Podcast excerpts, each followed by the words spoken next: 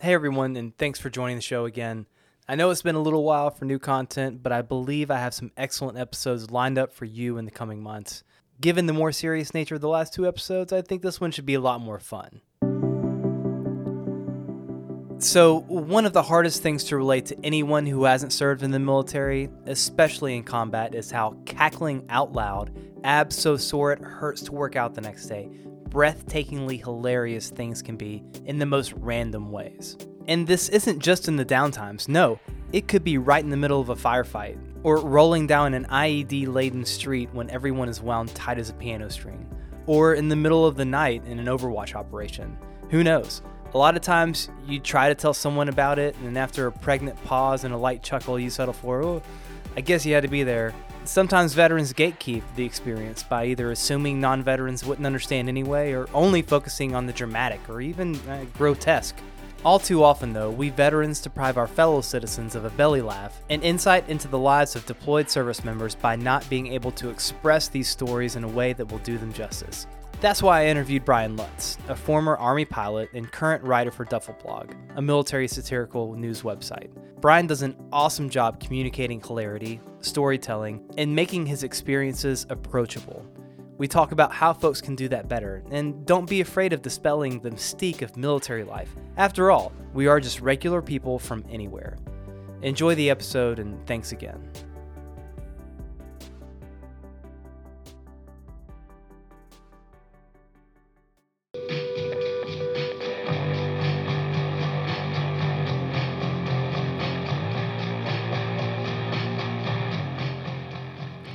Welcome to No Shit There I Was, a show committed to sharing the stories and experiences of those in and around the military for everyone to hear.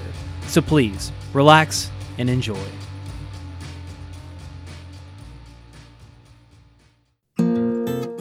I absolutely love watching the greatest competitors in the world culminate years of training and effort in the Olympic Games every four years.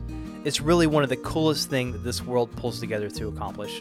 One of my other favorite parts is watching who shows up looking their best because, let's be honest, it matters. You don't see Simone Biles out there doing things no one else has done in some muted tone leotard, and Team USA sure didn't pick their gear out of a lineup of prefab shirts from companies no one buys.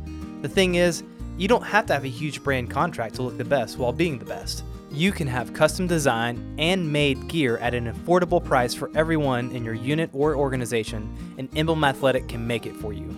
All you have to do is head to emblemathletic.com and start a style quiz to get the gear you'll be proud to wear, backed by a no sweat guarantee. Get started today.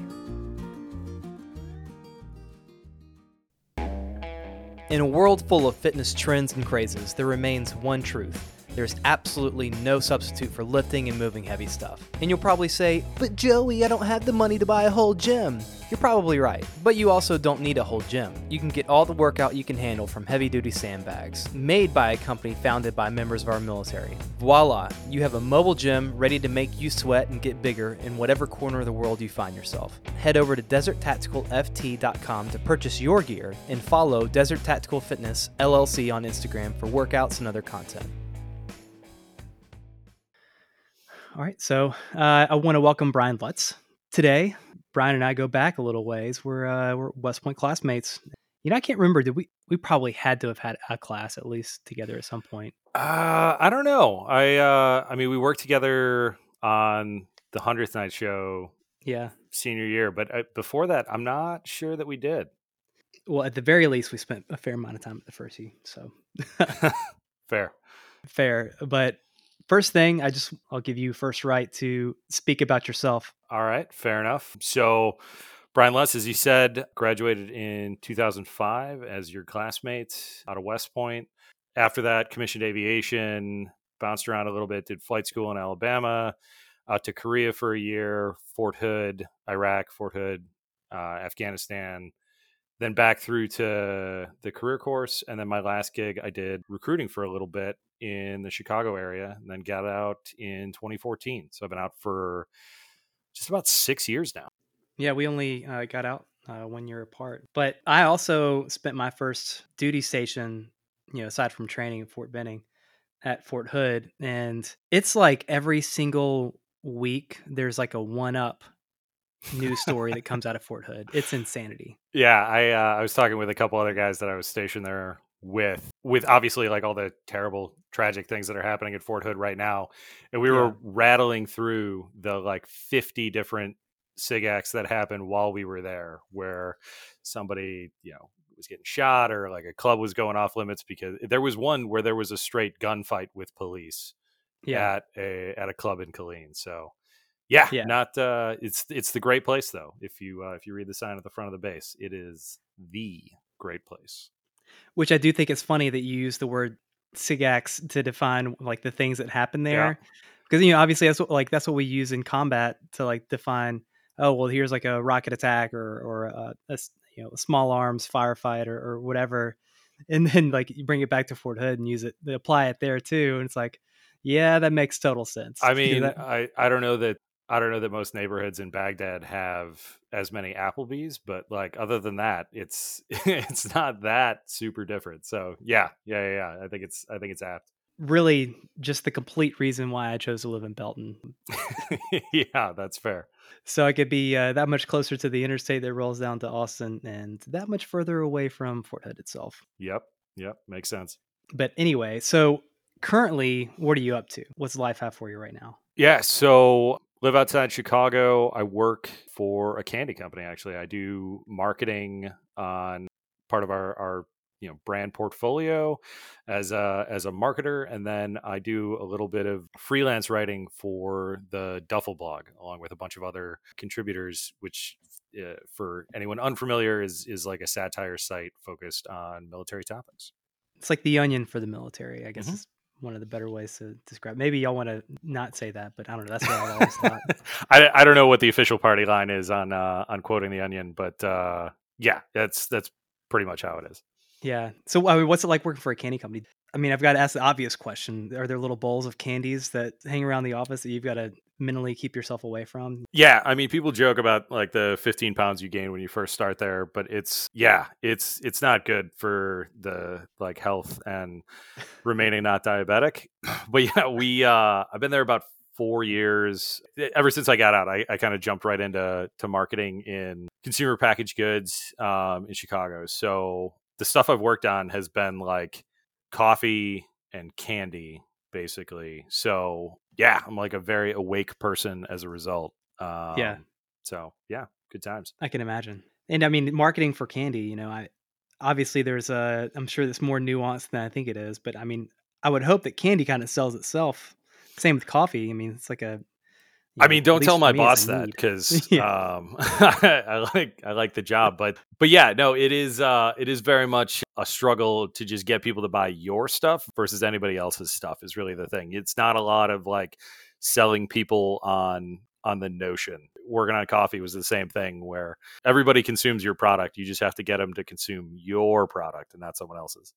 Yeah, lots of substitutes in the market. Yep, absolutely. which I'm sure is a constant conversation in uh, in your office. But anyway, so writing for the Duffel blog, you have some hilarious, hilarious articles that you've thrown out there. Thanks. I think reading through some of them, they, they I mean, it just cracks me up.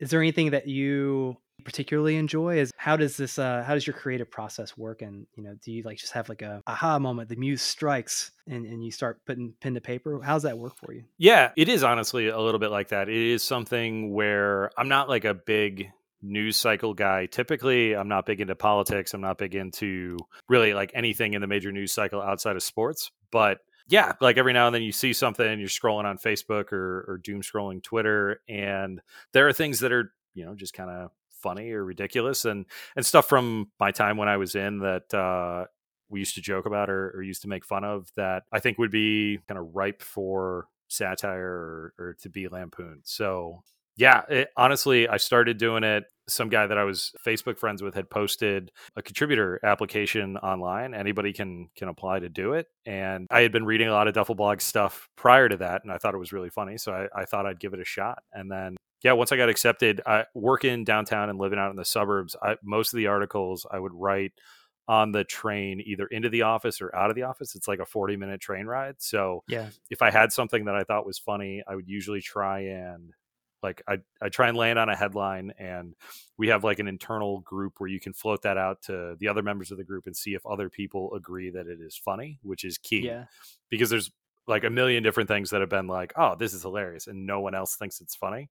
So so there's lots of those, but then you also the ones that that resonate well, the ones that people like, it's like, okay, let's take the time and actually actually write this. So yeah, it's usually just I write down all of the jokes I can think of about it to begin with, and then I'll go back and like try and write a coherent, what seems like a news story. So something that's ordered comes out with upfront, here's what we're talking about, and then try and kind of fit everything in. There's always some jokes that have to go by the wayside and stuff, but try and try and keep it something that is funny first, but then also try and aim for good satire. So nothing that's like punching down or nothing that is, you know, like just obscene uh, or shocking to to be shocking or obscene.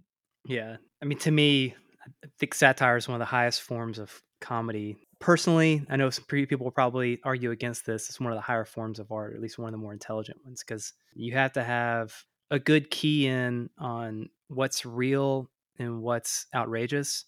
And create a good mixture of the two to, to make it work. And, and the ones that work, wow, they really they really hit it hard and uh, and, and do very well, in, in my opinion. But like the one you just did about the Michigan militia fights to take back domestic terrorism industry from foreigners, it's just just the just the headline just drips of of you know that mixture of uh of outrageous and, and reality that's funny. I, yeah i was gonna say we're we're kind of getting to a place where uh outrageousness and and reality are are living hand in glove but uh but yeah no i just try and like with a lot of them it's just and, and that was one where it was a more of a in the news type of thing and and trying mm-hmm. to figure out a way to make that funny because like there's lots of stuff going on right now that is not necessarily funny so like trying to find the right kind of things to laugh at in all these situations.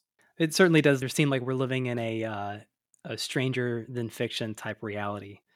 Uh, yeah, where it's like every other day you look at a at a headline and go, "Are you are you serious? This is what we're talking about?"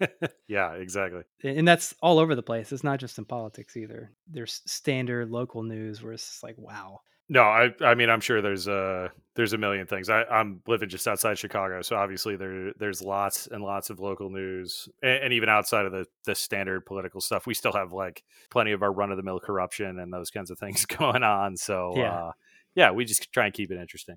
At least we like neither of us live in Florida, where it's just the Florida man just strikes and strikes and strikes again. Absolutely, absolutely. Well, I mean, you did get to live in South Alabama, so you were. Close. I mean, Southern Alabama, not that not that far away, and Panhandle, Florida, man. I tell you what, like before being down there, you I, I thought of Florida as like Orlando and like Miami, maybe.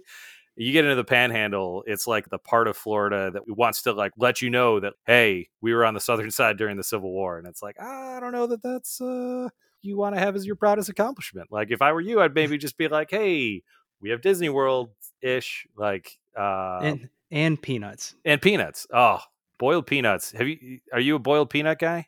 I'm a huge boiled peanut guy. Oh my, my god! Life.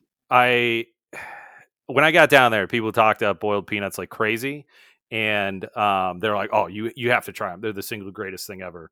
For anybody that hasn't had one, imagine somebody took like a regular peanut, just like a shelled peanut, and then kept it in their cheek, like in their mouth for like a couple hours and then pulled it out and put it in your mouth. That is what boiled peanuts are exactly like. And, and they're really like, well, but they got like describe it in the worst. I, that that is what it is.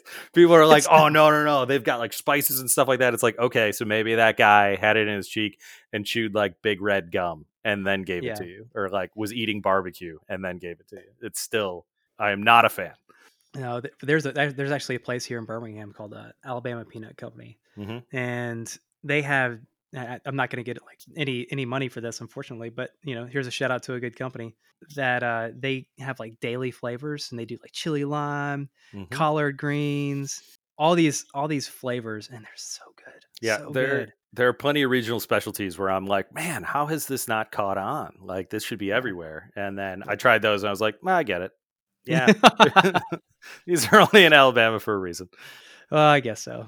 Anyway, so I guess at what point did you I mean, you wrote a play in three acts that was comedy uh, in our 100th night show, which is for any listeners that don't know, 100th night show is is a a three act play that gets put on every year, and, and you basically pull things and certain experiences from some of are kind of are exclusive to things that happen to your class, and mm-hmm. some of them are just part of the general West Point experience. And it is a comedic play that the firsties or seniors put on uh, 100 nights from graduation. That's what Brian did. Is he, is he wrote that? But I mean, is that when you really first started writing, or, or had you taken a crack at it before then?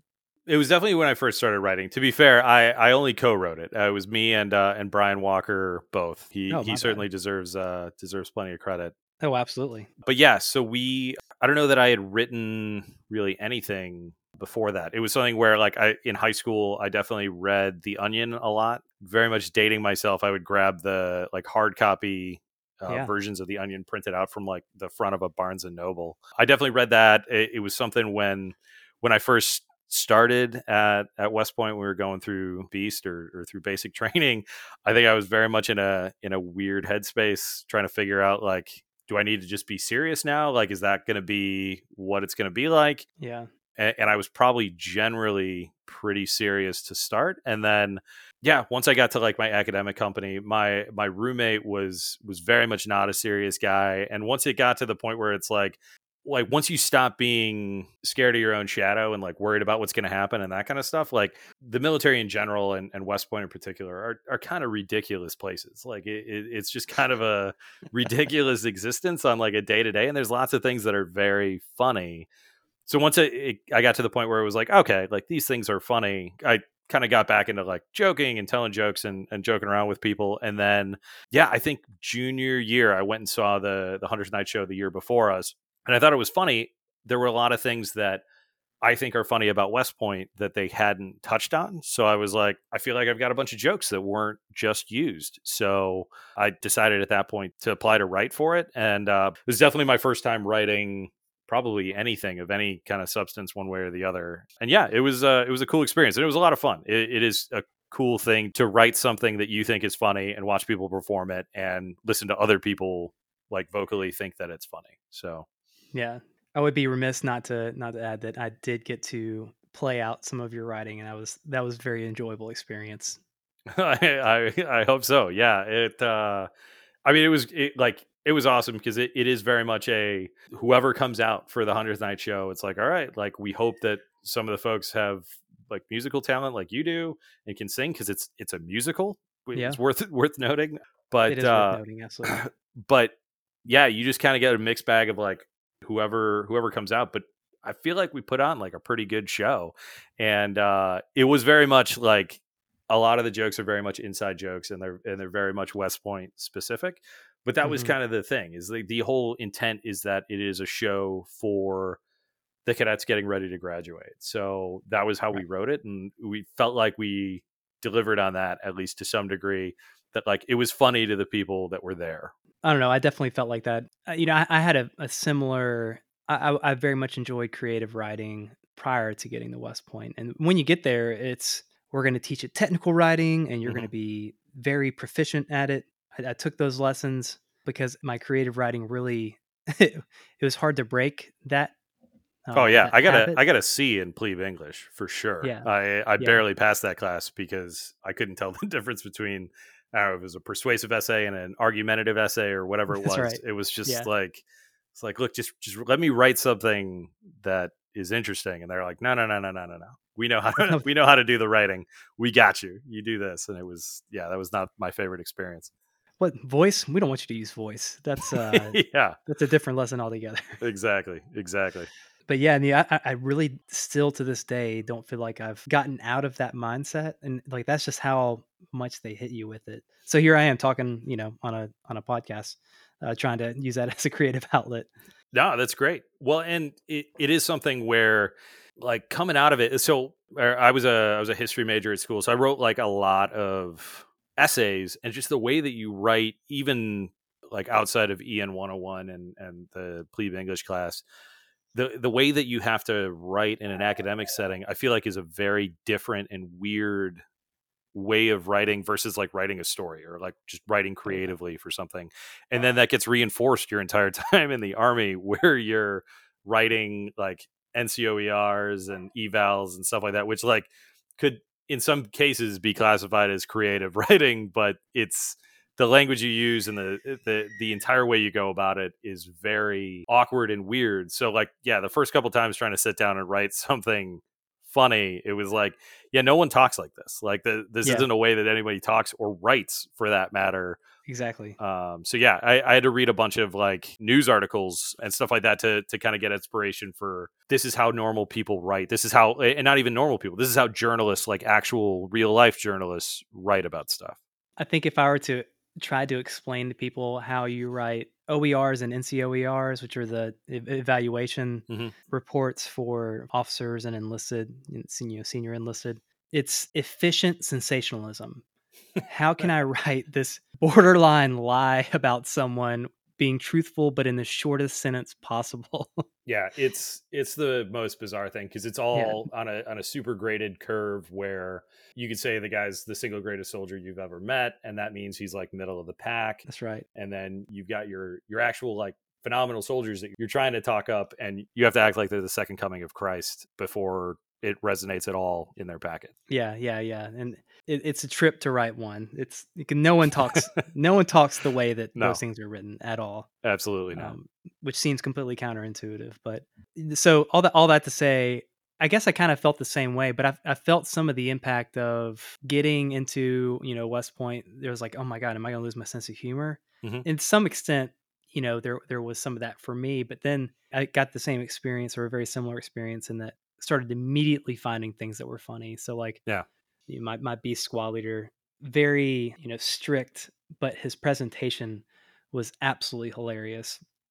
And I'll say, Dan Choi, you know, you're hilarious, and and you made me laugh on the inside because I couldn't laugh on the outside every single day. But actually, you know, he always made fun of me because I had a smirk on constantly because it Mhm. was it was because of him. For instance, you know, we'd have to do all the you know the table duties, hmm but he always found these really really creative ways of making sure that we knew that we weren't doing them right. So one Perfect. day, someone was asking for one of the condiments, Mhm. and they didn't ask the right way. So he like swipes the condiments off, grabs like I can't remember if it was the mustard or the ketchup, and says, "Do you think this is your table? No, it's not your table." And he starts writing his name, saying, "This is my table" with the mustard. perfect How do you not laugh at that when that happens right in front of you while you're sitting there and just dying to take a single bite of something? But you know, people, you know, you're too nervous to get your duties right, and you fumble over your words. yeah absolutely The absurdity of some of the formality oh absolutely i mean the first the first time that you're you're walking a class in the winter like scurrying along like a plebe trying not to like turn your head or look anywhere and you see somebody slip on the ice and go down like they've been shot is about the funniest thing ever and trying to continue walking and not say anything because you're wearing these smooth leather bottom shoes. Yep, yeah Yeah. I, I remember marching to a football game, and as we were marching past like some old grads with their family, like in formation, I am a plebe. I'm trying not to do anything bad, trying not to like look around or draw any attention. And out of the corner of my eye, I can see this dad with probably like a two year old, a kid way too small to be playing catch. And he's like, Go long, buddy. And his kid starts running away from him wearing like this straw hat, I think from his dad's reunion or whatever. And the dad like lobs a, probably a 15 yard pass to him that nails this kid, like hits him in the numbers. But the kid's two, so it hits him in the numbers and knocks him over, and his hat blows away. and right as it all happens, the guy's I assume his wife comes walking out and is like, "What are you doing?" And he's, he's trying to like put all the pieces back together and like trying not to laugh at that kind of stuff while you're like marching around, like marching past this uh like uh, uh, its own three act Shakespearean tragedy happening right right in front of you That's right. is is wild. Yeah, yeah, or or something as simple as like uh you're sitting in like a parade formation. So all these people are in these perfect squares, and Mhm. you have people out in front, and you have like you're you're trying to hold this rifle on your shoulder that has a bayonet on the end of it. It's not Mhm. sharp, but it's it's a bayonet, and the, the rifle's pretty heavy. And then you start seeing a person that like kind of lean one way Oh, and then yeah. lean the other way, and all of a sudden their knees just fall out from underneath them. They fall like a sack of potatoes on the ground. And Like- everyone keeps going like nothing happened. Everybody's okay. just still standing there, like somebody isn't like laying passed out right next to him. It's amazing. Yeah, exactly. because you can't move. Yeah, can't move. Let, All you can do is kind there. of chuckle. yeah, yeah. Um, but yeah, the absurdity of some of that stuff is just crazy. Um, but I mean, that's kind of the West Point experience, though. I mean, exactly. you, you find those uh, those hilarious moments that are they're hidden between the studying and the uh, athletics and meals and Yeah, and, all the uh, other stuff for else. sure. So you know, you went aviation, Mhm. which uh, was pretty tough to get in our class. Um, yeah, I mean, I don't know. I, I wasn't like you know some some super high in our class. Like I, I wasn't uh, I wasn't vying for the the top spot or anything like that. I think I was Yeah, top third maybe? So somewhere in the 300s i think. Uh it, i think it got harder. I don't know if it was our class or the one right after where they started allowing people to get the the eye surgery. So yeah, before that you had to be 2020 so then all of a sudden you had a bunch of these nerds with their glasses uh that all of a sudden could go aviation but Yeah. uh but yeah I mean, it was it, it was a little bit up there it was definitely my first choice but uh but yeah it, I, I wasn't the first guy to get aviation for sure yeah, yeah, yeah. So you know, as as you said, you you know, you go to flight school. That's a whole pipeline in of itself, Mhm. uh, which I'm sure has its own funny stories along with it.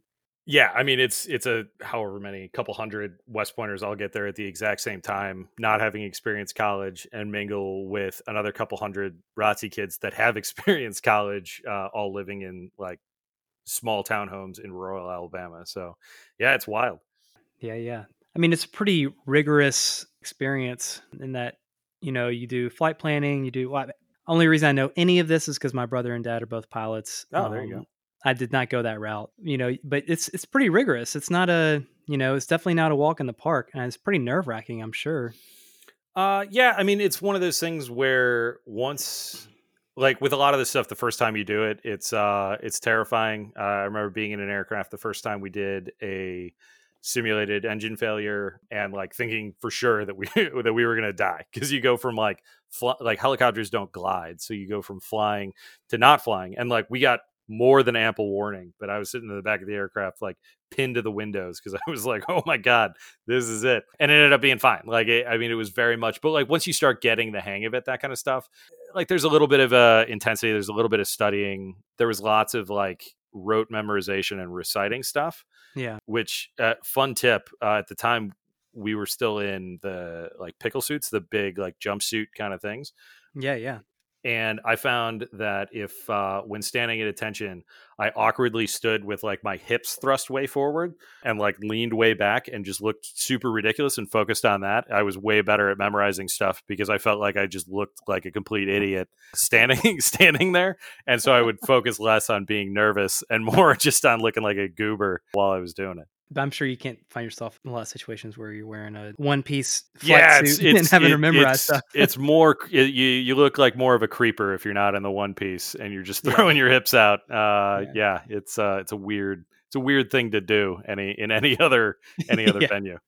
Which uh, actually, you know, come to think of it, is pretty universal for a lot of the things that we find humor in in the military. In any other context, it's uh, Yeah, maybe, yeah, there is weird. there is a lot of things that you look back and you're like, I mean, it was fine, it was funny at the time. It's weird now though, uh, very weird. I guess in the spirit of that, I think one of the core experiences of combat and of being in the military in general is having these very I wouldn't say extremely exclusive because you have you know there's a lot of other people in, in similar situations in the Mhm. military experiencing them, but from a, a larger societal sense, exclusive experiences that sometimes man they just don't they don't make sense to other people and so Yeah, it kind of totally. makes it harder you know to to relate those stories Mhm. is that something that you have trouble with with your writing or with your everyday experiences Yeah, yes and no. I mean, my my experience partially being aviation, and then just the the timing of my deployments. Uh, I was not by any means in the the most like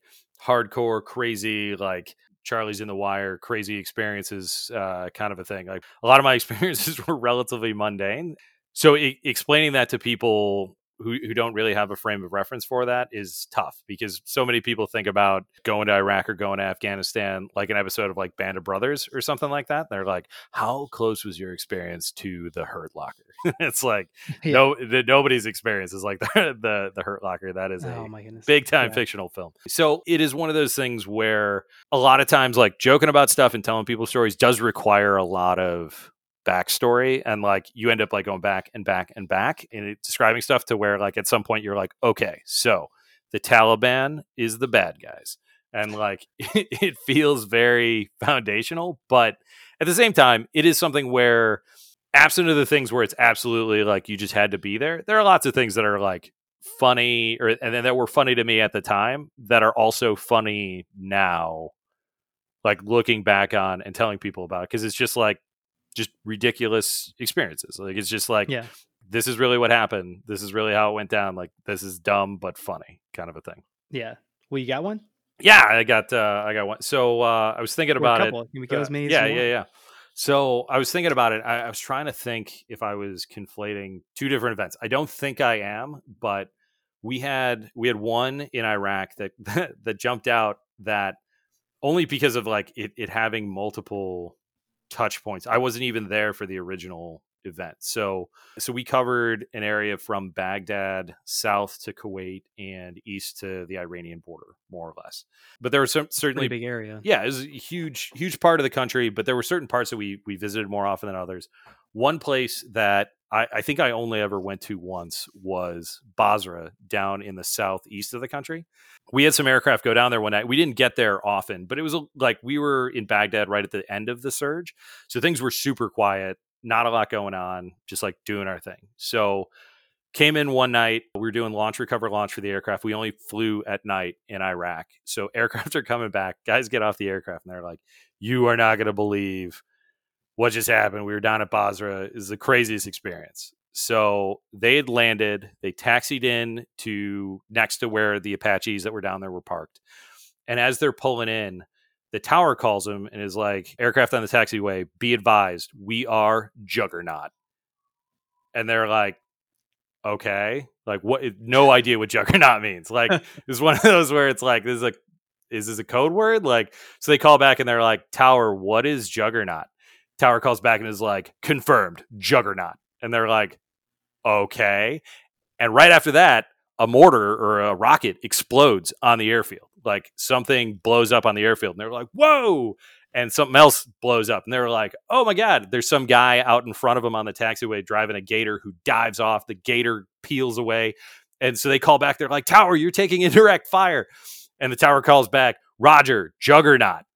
And they're like, is that what juggernaut is? Like, so, so they're like, we gotta like, so they want to posi- like reposition because if they just take off, normally start taking rounds like that, you just take off right from where you're at and fly out of there.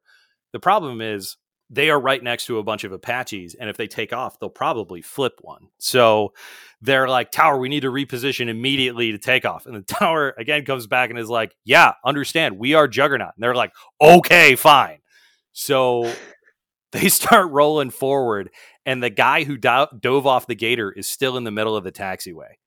And he sees them rolling at him, and like it's dark, so he doesn't know if they see him. So he starts flipping a flashlight at him, and they're like, he better move. Like, we're just going to run him over if he does. Like, we're going. So, about 20, 30 yards away, finally, he figures like these aircraft are not going to stop and then just like rolls sideways off of the taxiway to like barrel roll out of the way. So, they're telling the story. They took off. Everyone was fine. They were like, apparently, Juggernaut's a thing. So, if they tell you that, that's like, that's what's going on. So, we're laughing about it. We're like, that's crazy. So, fast forward two, maybe three months, and I'm talking to another one of our classmates, Pete Mamone, over the phone, who's an Apache guy who is stationed at Basra. And I'm like, oh my God, we had some guys down there not that long ago. You're not going to believe this. They had this whole thing, and there was this juggernaut, which whatever the hell that means. And he's like, some guy dove off this gator, so that's tearing off. And they almost ran him over. So this guy had to like roll out of the way. And there's a super long pause. And Pete's like, well, I wasn't to get fucking run over. It, it was him. It was 100% him in the taxiway. He was very mad. He was like, well, like the gator. Okay, so the gator kept going, but it didn't go that far. Was that, He's like, I'm not to get up during an IDF attack. Like, he's like, I'm not going to stand up and run around while there's like mortars exploding. So, yeah, turns out uh, some of my guys almost ran over Pete while he's lying in a taxiway trying to flash him with a flashlight, being like, hey, man, it's Juggernaut. Just, just leave. So that was fun. That's one that uh, I think I probably think that's a much funnier story than he does.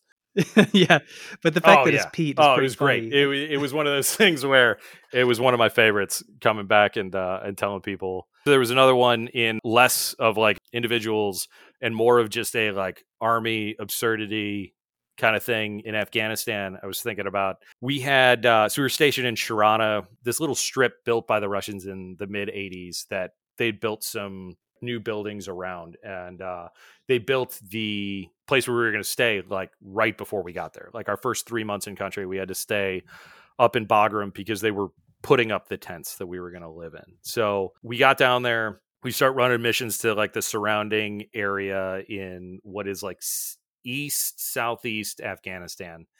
And as units are coming in and out, they swap out a bunch of equipment. And there was this one place just to the north of us called Andar, which I will always remember because a new unit ripped in there. So a new unit had just come in. We'd probably flown them in, honestly.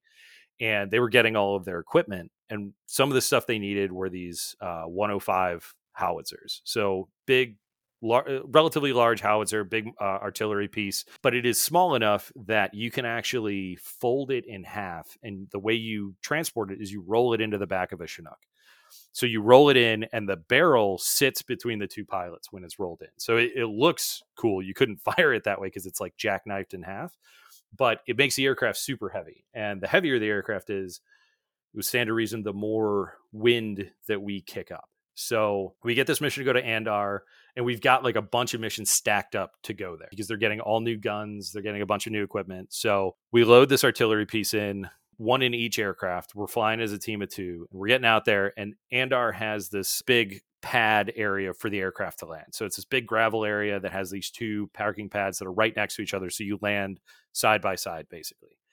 And from your time in the military, you know that there is nothing that every sergeant major hates more than a giant unused area. So they always want to put something there. And, you know, 99% of the time, there are no helicopters parked there. So this is just wasted space. So we're coming in our first time and we're on our final approach. And we notice just off the side of the parking area two porta potties. And we're like, ooh, like, I hope those porta potties are tied down because uh, it's about to get real windy. And like some places will have porta potties like ratchet strapped to the ground and like staked in, that kind of stuff. These were not. So fortunately, no one was in there because they would be dead. But as we came in, you could watch as the wind catches these porta potties and like you would think it would just blow them over, but apparently something with the aerodynamics, it picked them up like the phone booth in Bill and Ted's and like launched them probably 20 yards upright before they like hit the ground and then slid and just left like a blue smear for another like 15 20 yards.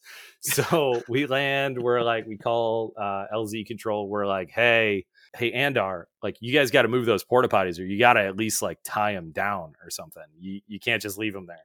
They call back they're like yeah roger got it. Like thanks for the thanks for the guns. So roll the roll the artillery pieces out we take off we go back a couple days later we get another mission to take more guns out to andar. They would you know change the sequencing on the mission so we're not predictable going to the same place. So i think we even checked beforehand like hey make sure that they move those porta potties eh, with our headquarters. And they're like yeah yeah yeah, yeah. I, they said it's fine. So we go flying in there and as we're getting close we're like those porta potties are back up. And we're like well hopefully they're tied down this time. Spoiler alert not tied down so they do the exact same thing. We launch those things another like 20, 30 yards because they had just seen them like on their side and someone had decided like let's stand these back up. Let's move them the 40 yards back to where we were and let's put them in the exact same place again not tied down. So same thing happens. We shoot those things halfway across the fob. So we call PZ control that time. We're like, "All right, look.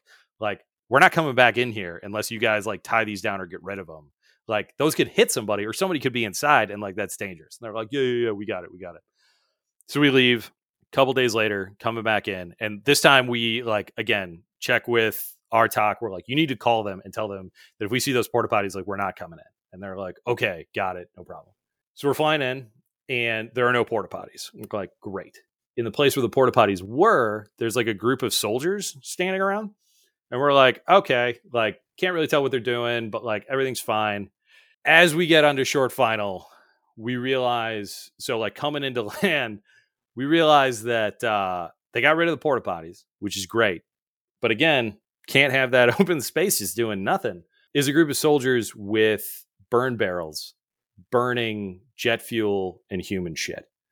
Of course. So Of course. as we're coming into land, This is the way. those guys scatter because the wind is now hitting that barrel, which it can't pick up one of those giant barrels. It's hundreds of pounds when it's full of jet fuel and excrement, but it is just firing flaming turds all over the place. It's just like a hellfire of dookie spreading all across this general area. We're like, you know what? Like, we're not even going to say anything. Like, at this point, if they're good with that, we're good with that. So, yeah, I think they eventually moved it, but uh, it was amazing. It was one of those things where, like, if you've never seen people run from their lives from flaming turds, uh, you haven't lived. Tell you what. I mean,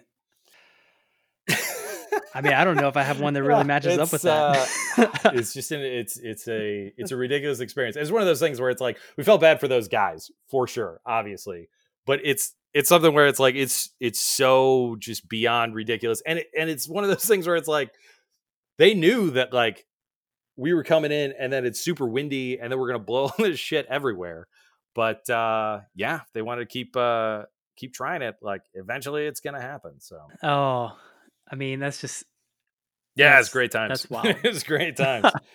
yeah, there was a uh, there was a million different instances where people just like wouldn't secure stuff right, and like I I watched more stacks of plywood turn into like death frisbees because somebody would just like kind of half tie it down, and then when we would come in, it would come loose, and we would just like eject stuff over the HESCO barriers and like out of the fob, like not intentionally. It's very clearly marked as like this is where the helicopters go and we can't really tell on our way in what is tied down and what isn't but like watching those things just fire over a wall like we're gambit from the old x-men when we were kids just with playing cards it is crazy to see Yeah, well, I mean, but it's so different. You know, I, I was Mhm. I was a ground guy, and it's very true about the use of space. Like I, I don't think there's you know a senior NCO in the world that looks at it like a space and goes, you know, I think we should just keep exactly exactly like it's it it is almost a they can't help themselves type situation so it was one of those things like if it happened once we were not like we wouldn't get mad like it,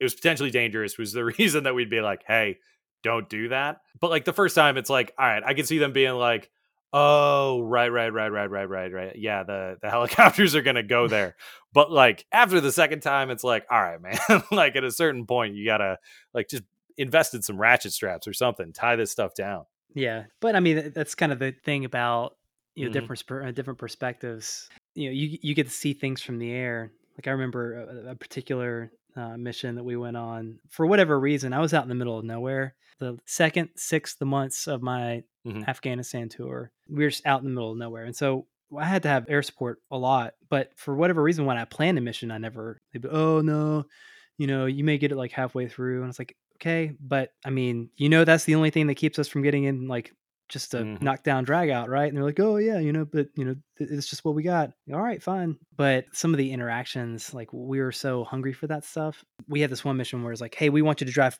as far north as you can, and then basically I just had to go up there and see if there's Mhm. anybody that was worth talking to. Well, I mean, we got all the way up there, and there were like people like going, okay, well, uh, who are you? Um, are you the Russians? And they're like, no, we're not the Russians, guy. Um, but we're here and we're not going to kill you. um, but when we were on that mission, though, we're driving north, and like I see like a glint, right? Like a little yeah somebody's yeah, yeah. obviously trying to look at us, and, and the sun's beaming right off their their little Mhm. binoculars. And so, right at that point, I knew we were having Apaches come on station. So I like called my my uh, my tactical operations center. I called them. I was like, "Hey, make contact with those guys and tell them don't come over the ridge line yet. I want them to get their optics, and I don't want them to come over just yet because I don't want them to spook these guys." So we played it just right, and basically these guys take a look over. They get they get a good distance away, and they're they're looking. And soon as they pop over the ridge, these guys jump on their little motorcycles and start taking off. I'm like, okay, well, that's obviously suspicious. So I get them to come on over and say, all right, just start going north and just tell us what you see. Uh, I want you to keep tracking them, keep looking at them. Um, they're like, okay, yeah, sounds good. So they're watching, and I don't, I don't even know how far out they were uh, when they saw it, but then they saw the machine gun. Uh yes RPK, I i think. think so PKM, Yeah, yeah, yeah. one of those two. so he's like, yeah, yeah, we got one hanging out of this guy's, Mhm. you know, this guy's jacket. They're both on the same motorcycle. I was like, that's easy. So one thing that people may not know is if you're like a ground commander, you have to like give the approval for somebody to shoot Mhm. or to drop Yeah. a bomb or whatever it is. So you have to give your, you know, your initials. They didn't even have to ask. Boom. Yeah. Here's Yeah. my yeah, initials. Go. They're like, well, okay like but it was great it ended up being you know successful and then we didn't have any trouble the rest of the way the rest of the day but i think that's kind of one of the cool things about it's awesome to have helicopters on the you know out there on the battlefield because it's a capability that you know you get those guys on station you know they're people Mhm. can hear them people can see them they know what's happening they know they don't want to mess around with you because they have you there but my point being what i'm trying to get to is i'm sure there's some really funny stuff that you saw that just because you're in the air it's just like Yeah, well, eh, so it was funny in the Chinook. Like the the most advanced optics we have eh, are are just straight up eyeballs. So I was attached in Afghanistan to an Apache battalion as like part of the task force. So all those guys had all this stuff where basically you can zoom way in and you can see exactly what people are doing and forward looking infrared and all that stuff. So we we actually at one point during the deployment, once we had like we were on a on a base pretty much all the time. Like you're on base, you'd go off and fly missions, and you come back to the same place. So that affords certain benefits where like we were able to set up uh, like our own internet, and then once we got it reliable enough that we had like APO boxes, you could get stuff mailed to you. So I purchased our own Chinook optic systems off of uh, Amazon, which was uh, like an old timey telescope and a pair of those opera Yeah. binoculars that come on the little stick. so we would carry those out every now and then, just uh, as like a dumb thing. But honestly, it was funny for as much as the the area we were in. Apaches, like we had pretty consistent troops in contact. We had uh, Apaches like laying into guys pretty often. It was funny when we first set up in Sharana. I think like the second or third day we were there, an Apache was doing a maintenance test flight, which they would do armed, and they had just set up the chow hall, and they were like, they called the tower. They're like, hey, uh, I think there's some dudes setting up rockets, like pointed at the chow hall, and they're like, oh yeah, like where, you know, whereabouts? And they like, you know, give them the the coordinate, and they're like, oh. Yeah, yeah, we're looking at them in the the J lens, which is like this big blimp in the sky. Like looking at them, they're like, "Yeah, they're they're definitely setting up rockets." And they're like, "Can I blow them up?" And they're like, "Yeah, I mean, I guess so. Yeah, please do." So they blew them up, and then after that, we never got rocketed because they were like, there are aircraft in the air around this place like all the time. So yeah, generally speaking, like our fob was pretty quiet. We would get lots of be in the Chinooks and, and not oftentimes not having uh, Apaches with us. We would get lots of interpreter calls from the base where we'd be coming into land, and the PZ control who had a interpreter next to him on a, on occasion that would be like listening to like radio chatter in the in the clear would be like, oh, oh the uh, Yeah. the Taliban said that they see you.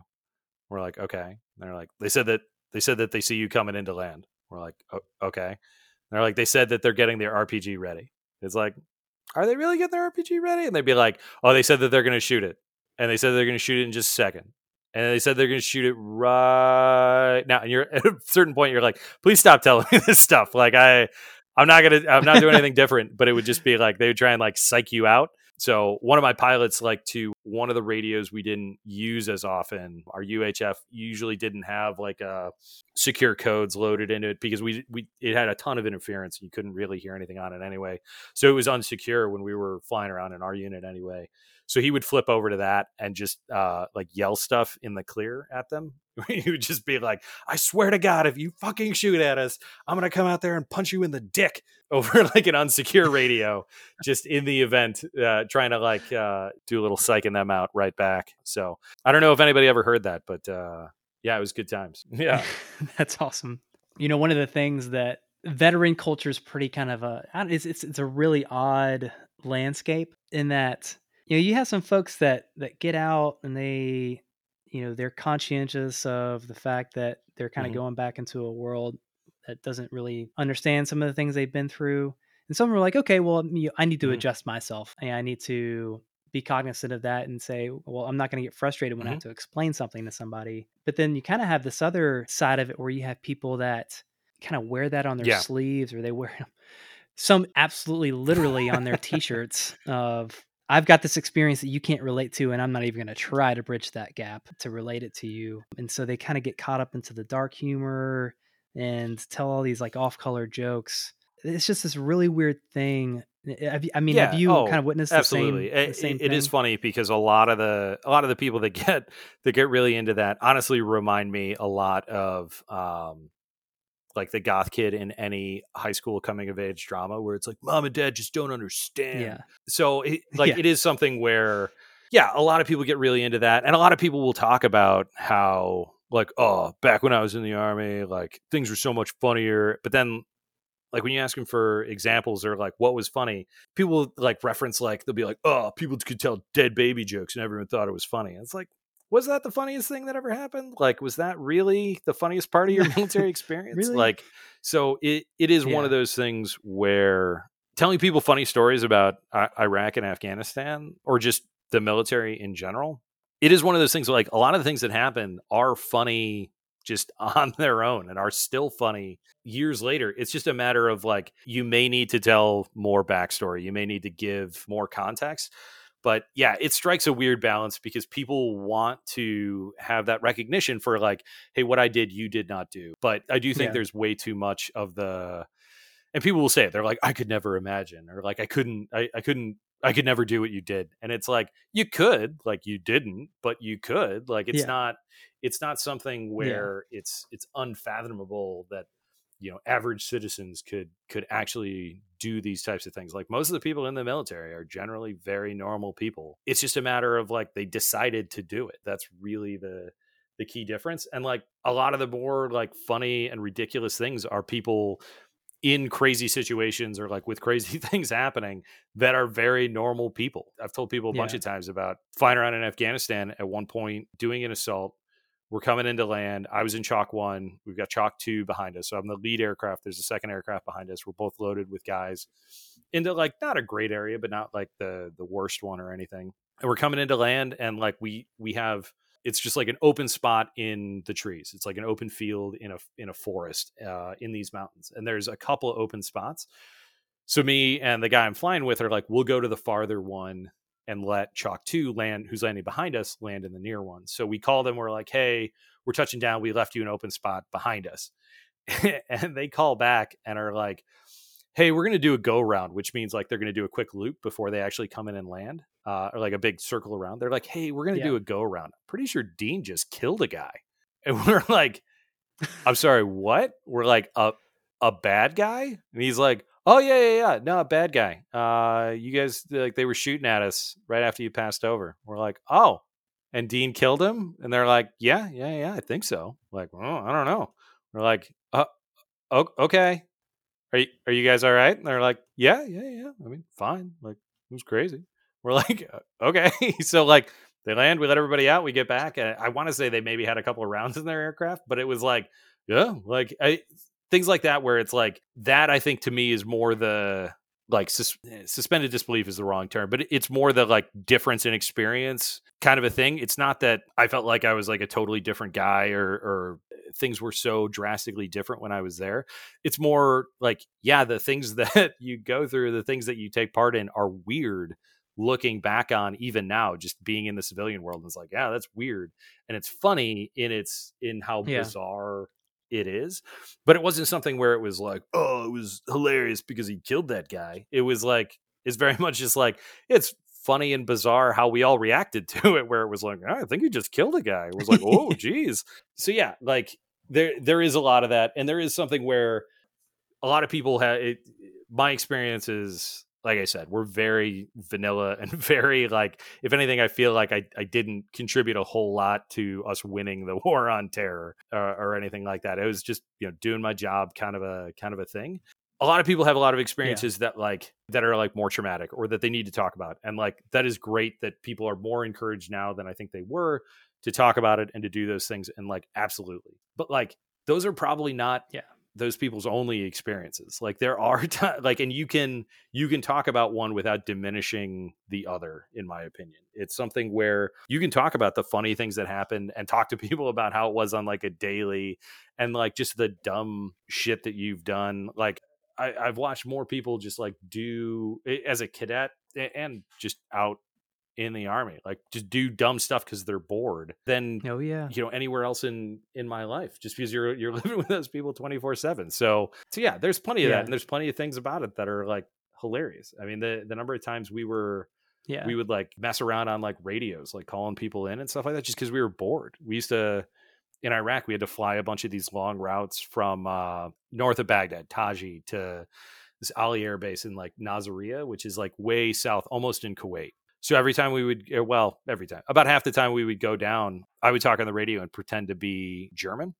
Um, so I would call, I would call into the tower and try and convince them that we were like, not that we were German aircraft, but just randomly the Americans had a had a German guy flying. It would just, I would call in and be like, "Yeah, hello, we're coming in, and um, we need some petrol, and uh, if you could like bring out some yum yums or something, we are so hungry, you wouldn't even believe it. and like it was something where it's just like it was funny, it was fun to do. It would really confuse the Air Force controllers at that base because it was an Air Force base. They'd be like, "Uh, yeah." They they screwed me up a couple times because yeah, because we'd be like. "Yeah, we are just sitting here on the taxiway, and uh, we need some petrol. When you got it." And uh, they'd be like, oh oh okay um how many liters of petrol do you need? And so we're in the cockpit like ah fuck like how many gallons in a liter? So we just be like um you know what? All of it. I just need as much as you can give me. Um so like stuff like that was like funny and fun but it's like 100% a product of boredom it, it's a thousand percent just like sitting there and being like there's not really anything going on like this is a, a pretty quiet night and like when you're flying you got to pay attention but like when you're just sitting there, you're like, you know, it would be funny. Like, there's a million different things and a million different times that stuff started with, you know, it would be funny. That, yeah, like Yeah. those are the experiences. Like when I'm talking to like just friends and stuff like that. Like if I tell stories about my time in the army, those are the types of things that I usually tell much, much more often. Yeah. Well, and, I mean, I completely agree about the boredom thing. And, You know, just th- sitting here thinking about the things that happen out of sheer boredom. Like we had a Mhm. kind of outpost house in Iraq where we would rotate out of there. Uh, I was with uh, John Thomas. All right. Yeah. Yeah. Yeah. was one of the platoon leaders, and so we and Chris Larson was the other one until Mm. he got his finger blown off. Actually, technically, he got his finger shot off, uh, and I still call him uh, Nubby every chance I get uh, because of it. But which is this is kind of uh, th- this is kind of like genuinely dark humor, like where when when that actually happened. Genuinely, oh, I was super concerned, and I wanted to. Yeah, when he came into the to the base, that you know, into into our into our cop, you know, I was one of the first people that was in there. I was talking to him, and so I had to make the joke because it was the finger that got shot off. I was like, "Dude, now you have a permanent shocker," and he looks at me. Screw you! But it's just one of those things where, like, I mean, that's just I don't know. That's what you Oh, say to, to lighten the mood, to give levity. we had one of our one of our Um, pilots, a guy Dan May, probably the nicest guy, like the most straight laced, cool, calm, and collected, like pure professional type dude. Fantastic instructor pilot, great guy. One of those like heart rate never gets above sixty five types of dudes that like is essential and fantastic, but was like always just like you know quiet and calm and like yeah hey you know here's what's going on that kind of stuff. Yeah, he randomly like we didn't get shot at a whole lot in Afghanistan frankly just uh, I think because they couldn't tell whether whether or not we had Apaches with us. So like and generally speaking if we got shot at when there was Apaches with us whoever shot at us would get blown up. So like they would usually leave the aircraft more or less well enough alone. But anytime we did get shot at it was always while Dan was flying like anytime we got rounds in an aircraft it was always Dan's aircraft. So we started like a whole like legend of Dan May where we were like he is irresistible to Taliban bullets and hot hot ladies. And like he went on R&R probably home to like Ohio or somewhere like that but like we were telling people that he was like in Vietnam drinking cobra piss and like doing all kinds of crazy shit to the point that like random staff officers were like kind of like intimidated by him just by virtue of their like that is that's Dan May. Like he's he's fucking crazy. And it was like he's the nicest like calmest dude and like a fantastic like pilot professional but it was like Dan May dude. He's like he basically James Bond. And like it was because he kept getting shot at. Like it was not a like fun thing or something that he was like, you know, jonesing for. It wasn't like he's like trying to put himself in these crazy situations, flying the exact same missions, but like three or four of them where he's the one who gets shot at, we're like, it's because they know Dan fucking May is out here. they got to take him down. It's like Jack Yeah, yeah, Bauer, yeah. basically. we had uh the chocolate chip Clif Bars had a bad reputation in my company so they like people would start Uh-huh. checking people for Clif Bars because every time somebody would go out and eat a chocolate chip Clif Bar while on patrol we they get in a firefight and so i always carried a chocolate chip Clif Bar with me because i got hungry and they were like the most like i didn't want Yeah, to carry totally. a honey bun out with me because Yeah. you know they're just a little fat pill and i would rather have a, a Clif Bar so they always got mad at me because i'd always carry one with me um and we didn't uh, i guess we kind of did but we were going to get in a firefight anyway because I always went on the patrols where we were going to get in one. Um, it's kind of a double whammy. It's yeah. just one of those things. Yeah, it is. It is. I thought, I thought, I frankly thought you were going a totally different direction with that because we had a bunch of guys that got way into fitness when we were there that would just eat like protein all the time. And uh, a Chinook, the oh the, yeah, the that's a airflows different from back to front. So those guys, I I remember being on a flight with one of them, and every time he would he was in the right seat and I was in the left, and every time we would turn right and he would look to make sure we were clear, I would take one of his Clif Bars and throw it in the back because uh, yeah, people would smoke out the entire cockpit with one of those as their as their bad juju. Yeah, I'm sure. No, I no, I wasn't going that way. But there was there. The, Yeah, going yeah. back to the uh, the boredom thing. Back at that outpost, so for like months, there was a car of one of Mhm. the guys that got detained, and so when they asked if they wanted the you know, our unit to bring or our company to bring the uh, the car back, they were like, "No, we don't want the car." No, so this car just Mhm. sat out at this OP house, Mhm. not doing anything. So I I lay down and take a nap one day, and we're out there. It's kind of the middle of the day. It's hot. There's nothing you can really do but sleep, and you can't even sleep all that well because you just can't get down. Yeah. Like you're like you're sweating, and it's just uh, Mhm. there's no airflow. So I like bolt up from the sound of like this like crashing sound. I'm like, Mhm. what the hell is happening? I run outside, and a bunch of my soldiers are in the car, and they're they've decided because we're not doing anything at the moment that they're gonna go all Dukes of Hazzard on this car and drive it over this little ramp that they've built. So I mean, at that point, I'm just like, okay, well, I can get e- I can either get really super pissed right now at them, Yeah. you know, doing this, or I could just tell them to go put on their helmets and let it's a little bit awesome. yeah. and see it happen because it's it's a little bit awesome and they kind of need a little you know Absolutely. stress stress valve right now because we weren't doing anything with Yeah. it we weren't going to do anything with the car yeah that's what happened they took it off of several jumps and i was like That's that's amazing. They here. get all four wheels off at the same time. That's that's the goal. yeah on one jump on one jump they did uh there's somewhere somewhere there's a video floating around Uh, of that and i don't know where yeah, it is that's probably fair. There's. I mean, there may well be somebody getting Yeah. VA benefits right now on like, yeah, these back problems. I don't know where it's from. Yeah. oh man. Uh, that's amazing. Yeah, and there's the other one where we started creating these like amazing combat photos because uh, Mhm. once again, out of boredom, we said, "Hey, we need to go burn these Mhm. reeds around this canal down because it's impeding our line of Mhm. sight."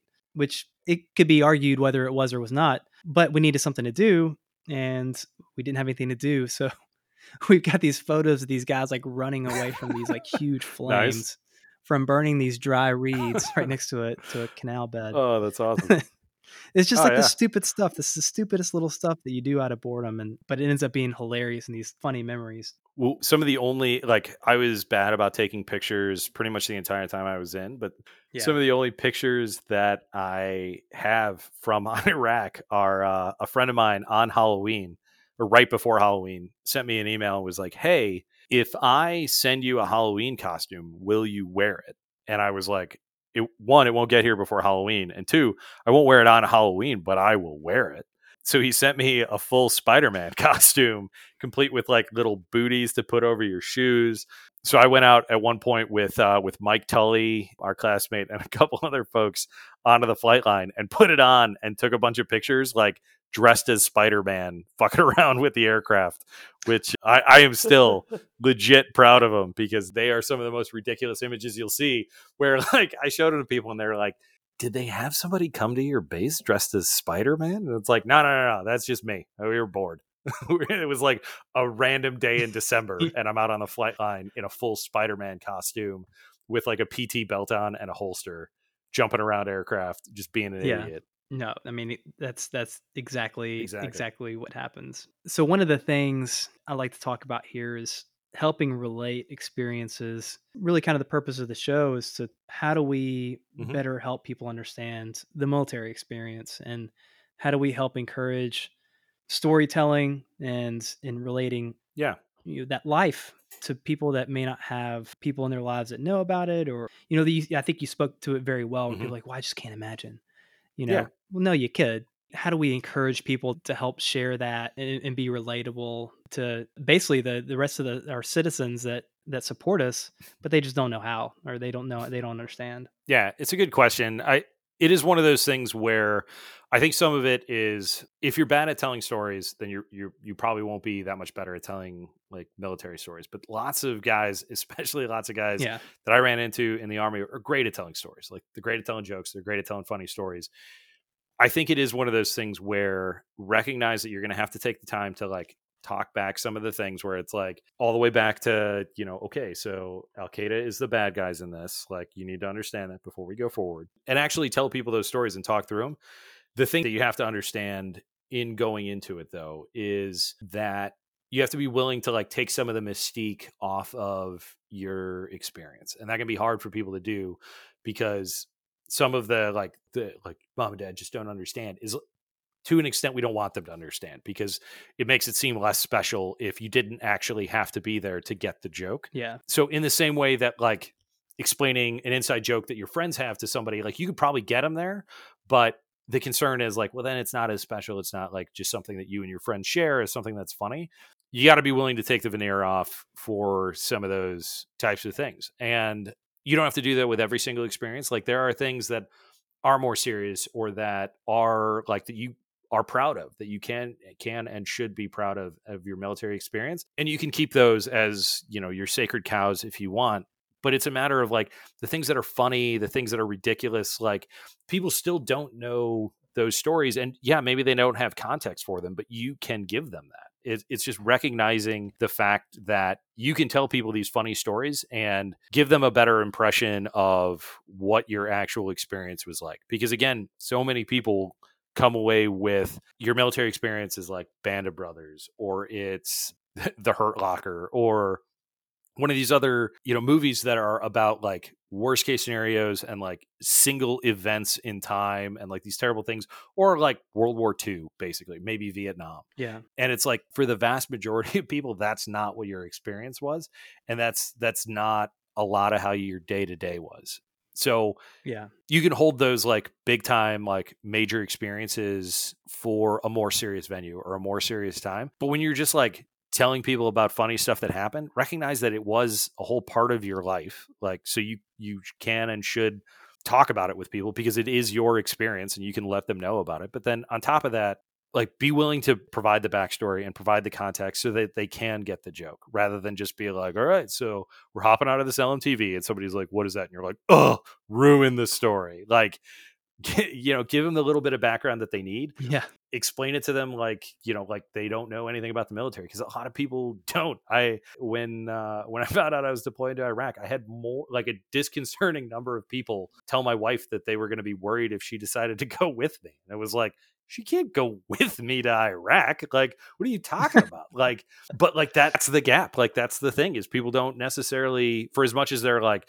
yeah it's pretty much a shooting all the time they also don't realize that like yeah she's going to stay home and i'm going to go Yeah. so like there's no real context so if you're willing to walk it all the way back i think you can still tell people very funny stories and you can joke with them about stuff and you should like share those things that are funny because it it helps to remember it helps to like look back on some of the the fond memories fondly as opposed to you know just thinking through some of the ones that are that are maybe less that yeah and i i, I think that's a perfect way to put it i can't add anything because you said it perfectly well let's not get crazy yeah.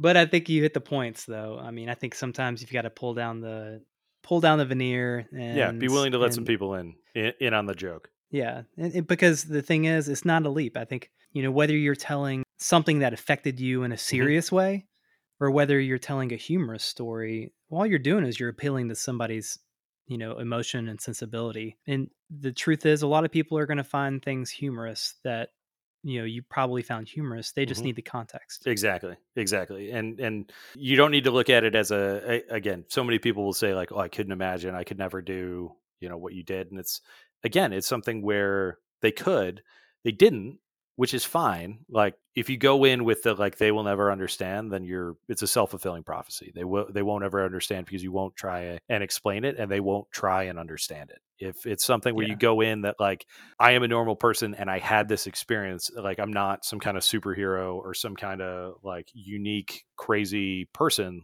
I had this experience as a normal person. Imagine if you had that experience being a normal person. This is how it, you know I reacted, or this is why it was funny or traumatic, or any of those things. I, I think you can get a lot further down the road to understanding.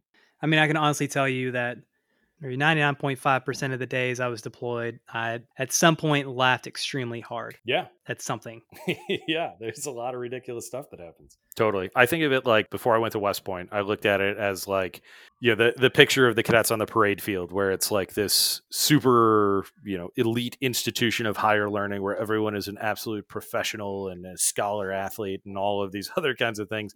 And you get there and like everyone there is a totally normal person, generally speaking. There's a couple weirdos, Yeah. But but generally speaking, everyone is totally normal and is exactly like you in, in a lot of regards. And it's like, oh, oh, okay. Like I, I don't need to put this on some crazy pedestal. This is just where I go to school. Yeah, that's totally true too. Well, I just want to thank you so much. And I also want to say, those who are listening, don't go and read Duffel Blog. It's not just about military. I'll read a couple of headlines here that Brian's put out uh, that are kind of universal. Kim Jong Un in critical condition. Kim Jong Do in, in line for a top job. Opinion: Everyone's a soldier boy until it's time to Superman that hoe. Uh, it's Yeah, a By General Mark right, writing as yeah, Yeah. General Mark Milley yeah, yeah. opinion i would have joined the military too if i didn't think it was beneath me these articles are are hilarious they're great satire and they're they're pretty universal if there are some where you might have a little a little bit of the inside joke if you if you were in the military Totally. My my favorite one by far is uh, Taliban announces they won't visit White House if they win the war on terror.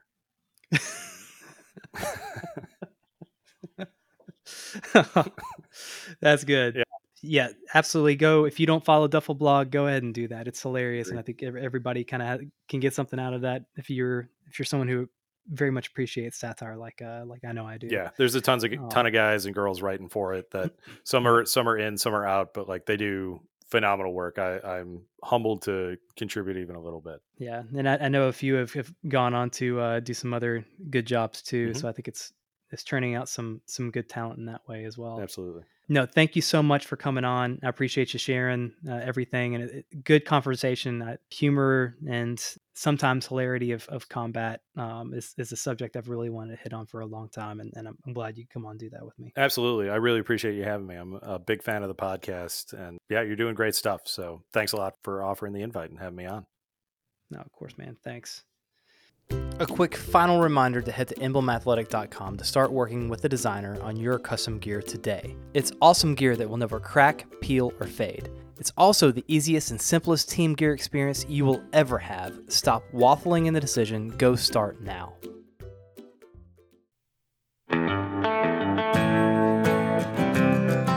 Thank you so much for taking time to listen to the show. If you liked it, please share with family and friends, and please consider leaving a rating or even better, a review. It really does help. And while you're at it, hit the subscribe button wherever you listen to your podcasts. If you'd like to connect with the show, you can visit the website at nstiwpodcast.com. Follow on Twitter at nstiwpodcast1 or on Instagram or Facebook at NSTIW Podcast, where you will receive additional notifications as well as additional content. If you're enjoying this podcast and would like to see it continue to dive into bigger and better stories, consider donating. Navigate to the website where you can read how the donation will be used and you can easily donate over PayPal. On a final note, if you or someone you know has a story worth telling, please submit a summary via a contact form on the website for consideration. Thanks again and get out there and do something worth telling about.